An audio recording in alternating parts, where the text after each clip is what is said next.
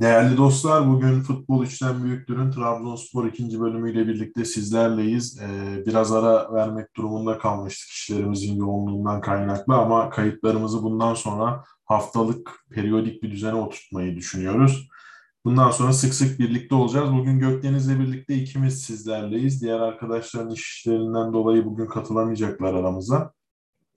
Bugün daha çok Giresunspor maçını, e, Trabzonspor gündemini ve milli maçları konuşmaya çalışacağız. Çünkü gündemde olan e, asıl konulardan biri de işte milli takımdaki kadro adaletsizliğinin olduğu düşünülüyor. Dilimiz döndüğünce bunlara değinmeye çalışacağız. Gökdeniz hoş geldin öncelikle. Hoş bulduk abi nasılsın? İyiyim sen nasılsın? İyiyim ben de çok şükür. Ee, Gökdeniz önce sen Giresun maçıyla girişini yap. Sonra ben de değerlendirmelerimi yapayım. Milli maça geçelim ve Trabzonspor gündemini değerlendirelim. Ee, Giresunspor maçıyla ilgili neler düşünüyorsun? Nasıl bir futbol vardı? Beklentileri karşıladık mı? İşte takımın uzun süredir bir yorgunluğu söz konusuydu. Bu yorgunluk öncesi 3 puan ne kadar değerli? Bunları bizlere anlat istersen biraz. Tamamdır abi. Ee, dediğin gibi takım e, yoğun bir süreçten geçiyordu. Milli da bu noktada iyi geldi. Bunu da eklemek, ekleyelim baştan.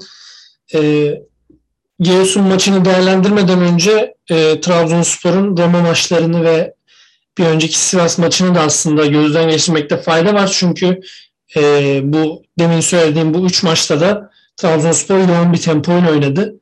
Ve Giresunspor maçında da e, bu temponun getirdiği yorgunluğu biraz olsun hissettik. Zaten topu genelde hani rakibe mi verdik, rakip mi bizden bu sebeple daha üstün oynadı. E, bunu biraz kestirmek benim adıma güç ama e, istemli veya istemsiz bir şekilde topu rakibe verdiğimizi söyleyebiliriz. E, taktiksel anlamda maçı ele aldığımız zaman e, benim değinmek istediğim nokta e, Trabzonspor'un sağ koridoruydu. E, sağ koridorumuzda Serkan Abdülkadir Ömür ikilisi vardı. İkisi de şu anda ilk 11'e hazır olmayan futbolcular. E, Bruno Perez sakatlığından dolayı Gervinho da aynı şekilde oynamadılar. Serkan ve Ömür oynadı. E, bu ikili e, maçı e, hani herhangi bir kazara olmadan atlattılar. Herhangi bir bariz hatalar olmadan atlattılar ama e, bu ikiliyle alakalı söylemek istediğim bir diğer nokta Bakasitas'ın maçın başlangıcından itibaren bu ikiliye hücum organizasyonlarında yakın oynaması, e, bu ikilinin hani hücumda herhangi bir hata yapmaması, e, kontra atak yemememiz adına belki de Hoca Bakasitas'ı e, hücum organizasyonlarında sağ bölgeye çekti ki e, bu ikili biliyorsunuz hani heyecanlı oynuyorlar. Çok heyecanlarını yönetebilen bir oyuncu grubu değil bu Sarkan'la Abdülkadir Ömür. Dolayısıyla Bakasetas'ı onların yanına çekerek biraz daha e, derli toplu bir hücum organizasyonu göstermeye çalıştı Trabzonspor. Tabii e, rakibe oranla daha az atak yaptık. E, rakip de bizim sol koridorumuzu tercih etti atak yaparken. İsmail'in ve Vakayeme'nin olduğu koridoru. Tabii ki Vakayeme e, hücumsal anlamda bizim en güçlü silahımız. Defansif anlamda Vakayeme'den yararlanmıyoruz. Prensip olarak bu böyle. Ve e, İsmail Köybaşı da e, bu yükü kaldıramadı. Vakayeme'nin e, çok ileride olduğu yani nasıl denir e, defansa yardım etmediği noktada tabii İsmail Köybaşı da yetersiz bir bek olduğu için e, hücum organizasyonlarında, rakibin hücum organizasyonlarında İsmail epey zorlandı. Rakip de zaten aşağı yukarı %80'ini ataklarının bu koridordan yaptı. Hani e, Giresunspor kaza bir gol olsa Zeki Yavru'yu kahraman edecektik yani. E, geldi Zeki Yavru birçok kez bindirdi, orta yaptı vesaire, çabaladı. Yani rakip onun açtığı bir ortadan falan gol bulsa e, Vasatoğlu Vasat Zeki Yavru'yu kahraman edecektik o maçta. Ama tabii geçen sezondan bu tarz kapanma olaylarına, bu tarz oyunlara alışkınız. Dolayısıyla e, çok büyük tehlikeler teşkil etmedi bizim için. E, Berat'tan bahsedecek olursak Berat e, bir önceki bölümde de bahsettiğimiz o sorumluluğu kaldıramama durumunu devam ettirdi.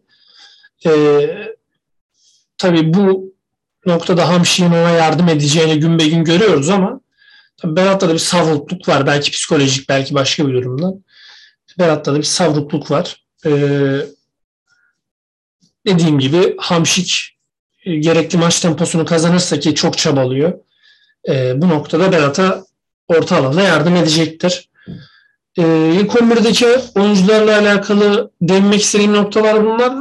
E, biraz da Yusuf Sarı'ya bir şeyler demek istiyorum. Ona bir parantez açmak istiyorum. Çünkü e, Roma maçında da Giresun maçında da Yusuf Sarı'nın sonradan oyuna girip oyuna tempo kattığını gördük. Bu da bizim için bir artı olacak.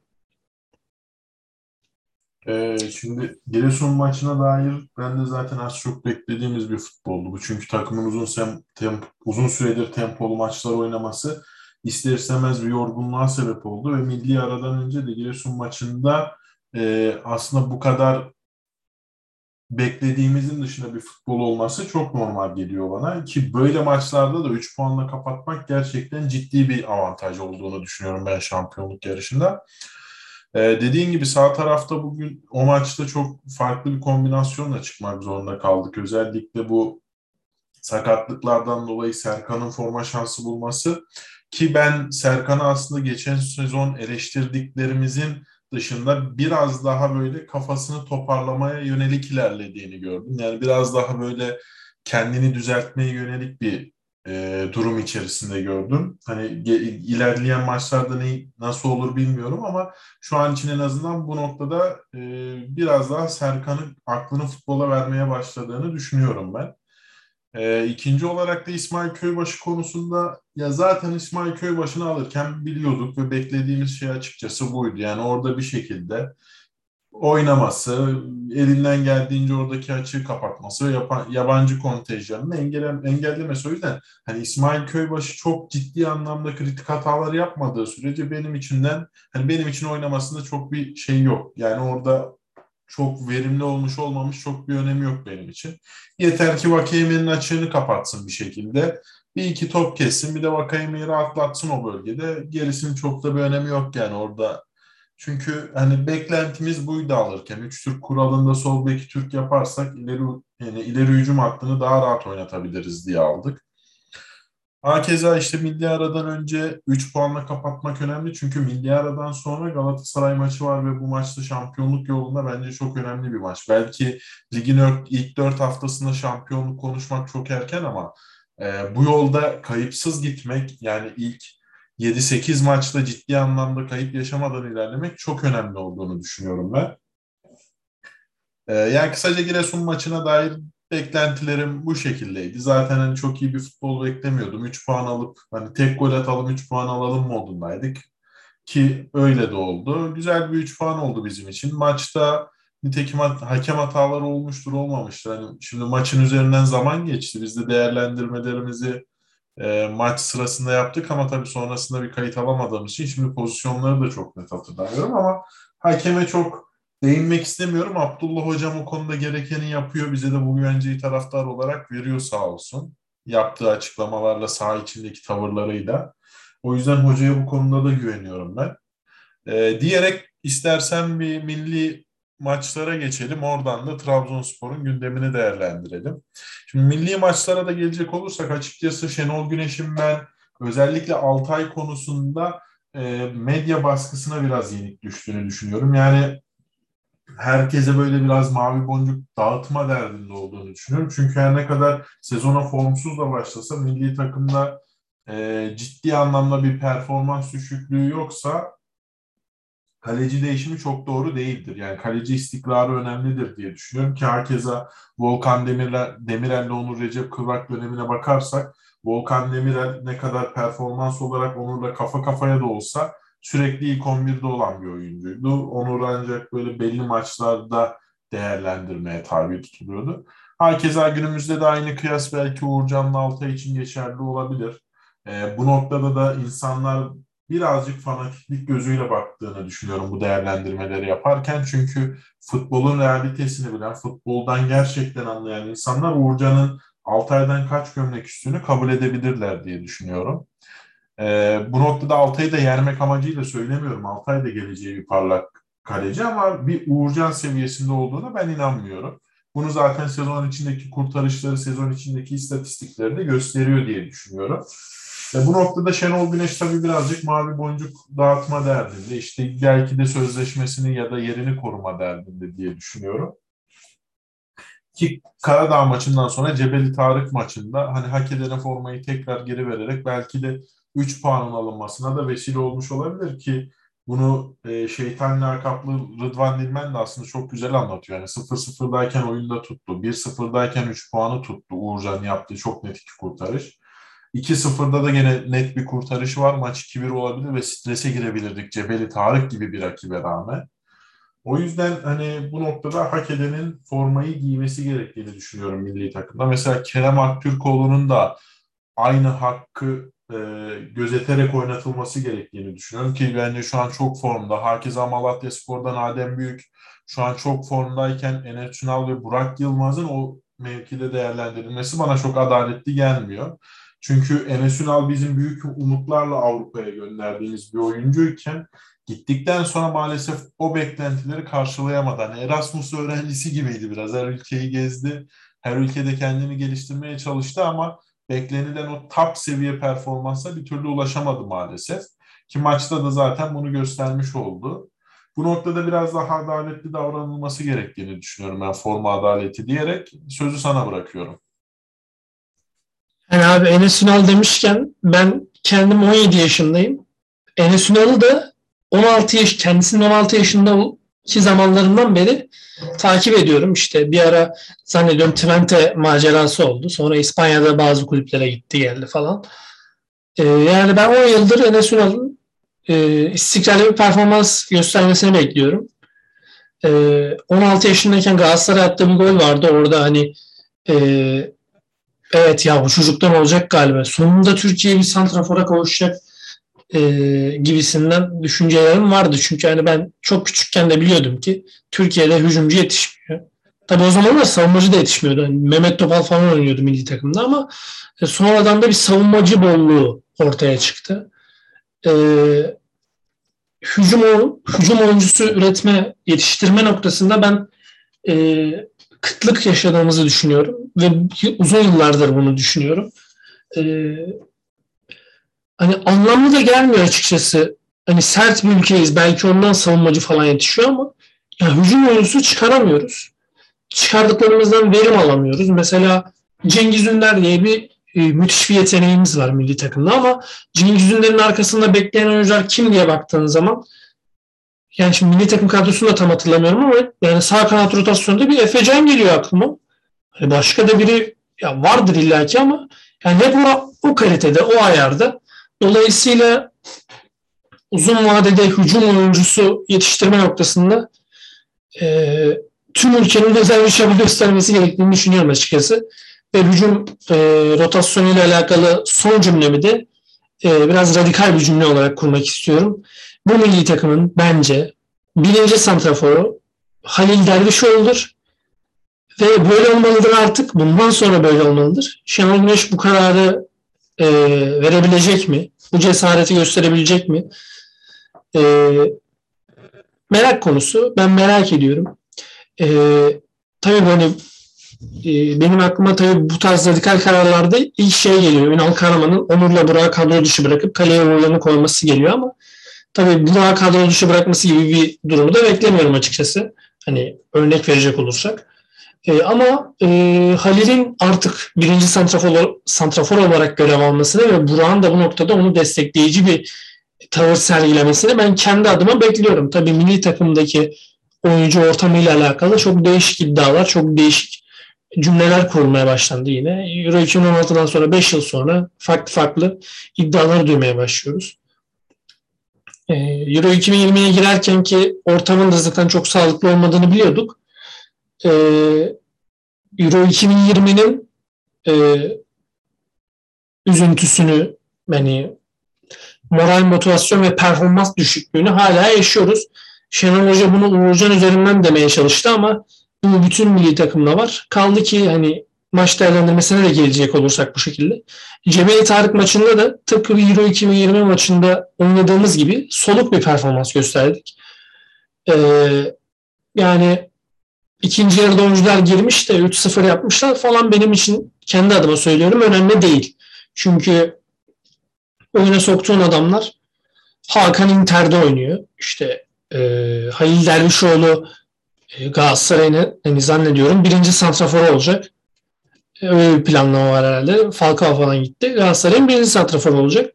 Yani Cebeli Tarık ülkesinin yanından geçemeyeceği kadar kalitede e, futbolcularla ikinci yarıya çıktın ve hani bir şekilde maçı toparladın. Ve bu maçı da sana kazandıran hani herkesin dediği gibi Uğurcan'ın kurtarışlarıydı. E, düşünün yani Cebeli Tarık maçına çıkıyorsun. Cebeli Tarık'a pozisyon veriyorsun. Hem de 2-3 tane. Belki de adamlar yani 60 bir şey sonra sana gol atacaklar. Tarihe geçen bir maç yaşayacaklar kendi atlarını. Ve bu maçtan seni Uğurcan kurtarıyor. Hani Karadağ maçına da bir geri dönecek olursak hani böyle e,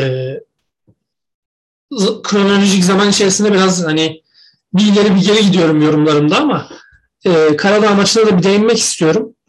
E, Türkiye milli takımının yedek kalecisi Altay Bayındır. E, neden yedek olduğunu ispat etti diye düşünüyorum. Çünkü e, takımda sözü geçmeyen bir kaleci olmamalı ya. Ben de mesela bazen hani e, X bir yerde top oynarken kaleye geçersem bir şekilde oyuna geriden baktığım için hani ve hani barajlarda falan kaleci değil mi söyler yani kaç kişi barajda olacak. Kalecinin lafı geçer. Kalecinin istediği olur. Sen devam milli takım kalesi, kalesine geçiyorsun. Barajı yönetemiyorsun. Ve son dakikada gol yiyorsun. Bunlar bence çok amatör şeyler. Ee, ben dilerim ki tabii milli takımın da yararına olması adına Altay ile performansını arttırsın. Bir rekabet içerisine girsinler ama yani bu rekabet performans üzerinde olsun. Ee, kimse kendi takımının kalecisini e, koşulsuz şartsız milli takım kalesine görmek istemesin. Herkes objektif olsun. E, performanslara göre değerlendirme yapılsın isterim ama bizim ülkemizde öyle şeyler mümkün değil. E, Karadağ maçından sonra e, Altay'ın e, pek bir savunulacak noktasının kaldığını düşünmüyorum. Hani zaman içinde kaleye geçerse ve maazallah e, yine benzer hatalar yaparsa e, bu fikir herkesin aklına eşleyecektir. E, herkes Uğurcan'ın bu milli takımın birinci kalecisi olduğunu koşulsuz şartsız e, kabullenecektir diye düşünüyorum. Çünkü e, hani Uğurcan Altay'a göre daha profesyonel. Zaten e, genel olarak yeteneği, yeteneği özelliği özellikleri daha üstün Altay'dan ama e, profesyonellik açısından, oyun hakimiyeti açısından ve takıma e, hakim olma açısından da Altay'dan daha üstün meziyetleri var. Bunu da herkese zaman içinde gösterecektir, kabullendirecektir ki hani Rıdvan Bilmen gibi bir e, koyu Fenerbahçeli, eski Fenerbahçe oyuncusuna e, kendini öldürttü, kabul, kabul ettirdi. E, bunun sonrası da gelecektir. Uğurcan'ın bu milli takımın birinci kalecisi olduğunu tekrar tekrar söylüyorum. Herkes zaman içinde kabullenecektir diye düşünüyorum. Kesinlikle katılıyorum sana. Yani bu noktadaki değerlendirmemiz tabii ki işte Uğurcan Trabzonspor'un futbolcusu olduğu için değil. Hani sezonlardır istatik yani istatiklerle bunu kanıtladığı için aslında elbette ki Uğurcan'ın da Altay'ın da kendini geliştirmesi gereken çok fazla nokta var. Özellikle Uğurcan'da benim e, gördüğüm en büyük eksikliklerden biri bu transfer sezonlarında yaşadığı bir motivasyon kaybı, bir kafa dağınıklığı. E, bunu biraz yenmesi gerekiyor. Sonuçta elbette ki Uğurcan da Avrupa yapabilecek kalitede bir kaleci ama bazen transfer şansı da gerekiyor bu durumda. Ki hakeza Onur Recep Kıvrak döneminde Onur Recep Kıvrak'ın ben Premier Lig'den teklif aldığına canlı şahit olmuş insanlardan biriyim ama bir şekilde kısmet olmadı ve gidemedi. Ve futbolda Trabzonspor'da bırakma kararı aldı 30 yaşına kadar. Bundan dolayı hani bu noktalara Uğurcan'ın çok fazla takılmayıp saha içine konsantre olması gerekiyor. Çünkü bu sezon gidemezse ve kalırsa şampiyonluğa oynayan takımın kaptanı olarak sezonu bitirebilir ve şampiyon olan takımın kaptanı olarak sezonu bitirebilir. Hani bunu iyi analiz etmesi gerektiğini düşünüyorum ben. E, ufak ufak Trabzonspor gündemine de değinecek olursak tabii son zamanlarda canımızı sıkan yaşanan bir takım hadiseler var. Bunların başında da 29 Aralık gecesi yaşananlardan dolayı işte başkana, yöneticilere veya Twitter hesabında kulübün hesabına edilen hakaretler veya küfürlerden dolayı taraftarlarımıza açılan davalar.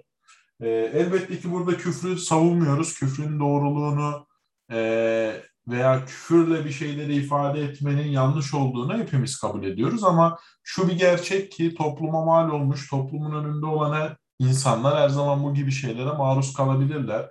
Tabii ki e, dava açmak en büyük yasal hakları, en büyük hakları belki de bilmiyorum ama e, kulübü temsil eden insanların özellikle böyle bir sezon öncesi böyle bir harekete girmesi e, bence kabul edilebilir bir durum değil. Sonuçta bu kulüp için, bu camia için yeri geliyor cebindeki 5 lirayı dahi ortaya koyan insanların e, o anki sinirle ki bu noktada bu işin içinde olan insanlar ne kadar haksız, ne kadar hatalı olduğunu bilmelerine rağmen yedikleri lafları bence sindirebilmeleri gerektiğini düşünüyorum.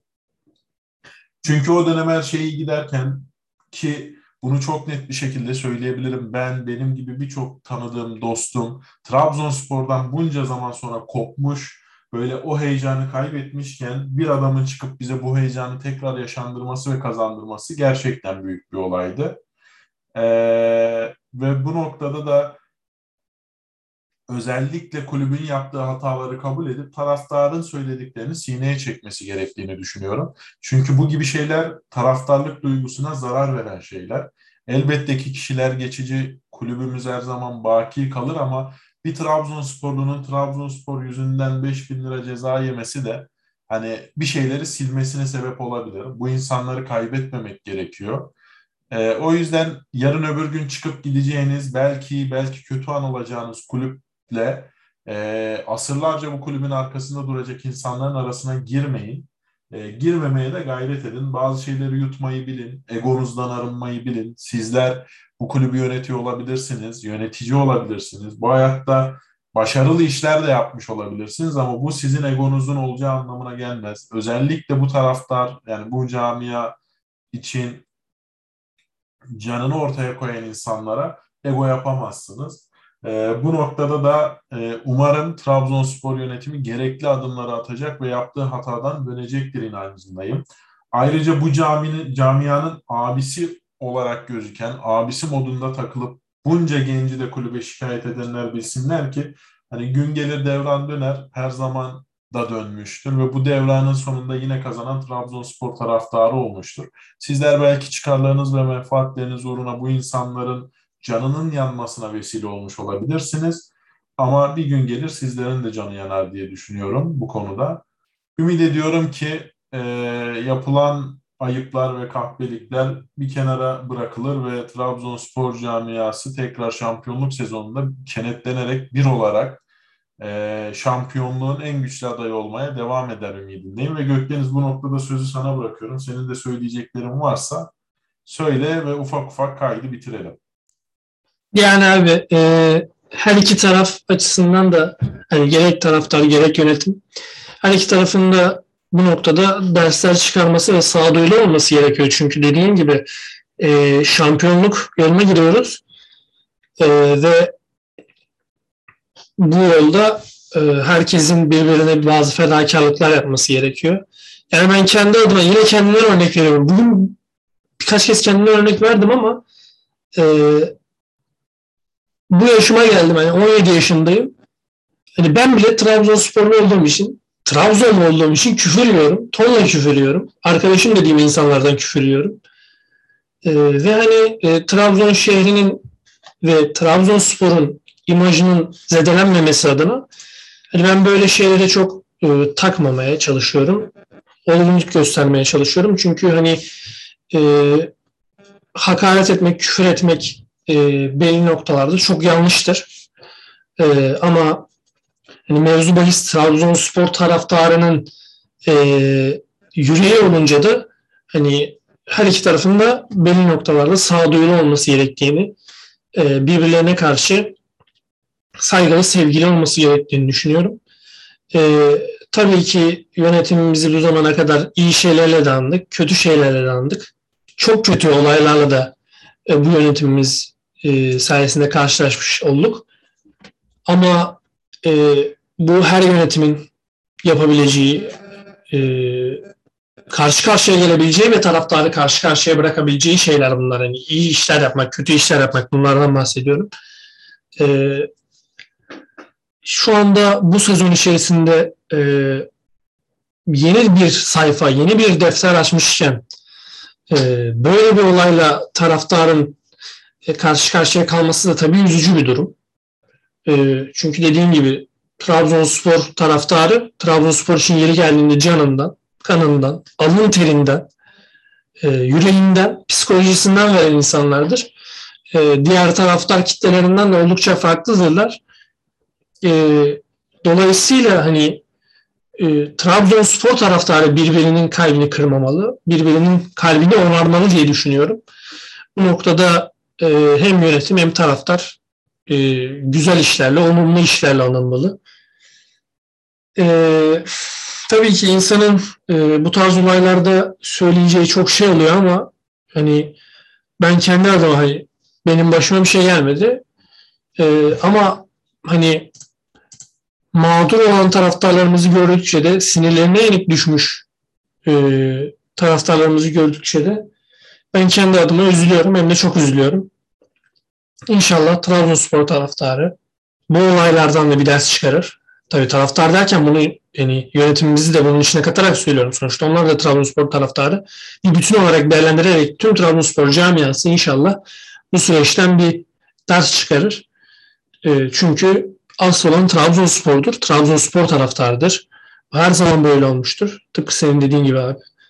E, dolayısıyla e, çok tekrarladım ama dilerim ki bu olay e, dostlukla, iyilikle, güzellikle biter ve e, ne Trabzonspor taraftarının kalbi kırılır ne de e, bu noktada yönetim e, Trabzonspor taraftarının kalbini kırmış olur. E, sevgi, olumlu duygular karşılıklı olsun diye rek sözü sana bırakıyorum abi. Evet değerli dostlar, e, dilimiz döndüğünce Trabzonspor'un gündemini yorumlamaya e, ve Trabzonspor maçları hakkında düşüncelerimizi ifade etmeye çalıştık. Bundan sonraki süreçte yine tekrar birlikte olacağız. Bu hafta içi bir aksilik olmazsa Galatasaray maçı öncesi Trabzonspor gündemini değerlendirmeye çalışacağız tekrar. Özellikle Beşiktaş Başkanı'nın Trabzonspor Kulübü'nün hocasının hakkında yaptığı yorumlara da bir iki kelamımız olacak ama onu bir sonraki kayda bırakmayı düşünüyoruz. Bir sonraki kayıtta yine bizlerle olmaya devam edin. Bizi dinlemeye ve bizi desteklemeye devam edin. Umarım bizler de sizlere güzel işler çıkarmaya gayret edeceğiz. Gökdeniz ağzına sağlık. E, katıldığın için teşekkür ederim. Bir sonraki kayıtta yine hep beraber gündemi değerlendirmeye devam edeceğiz.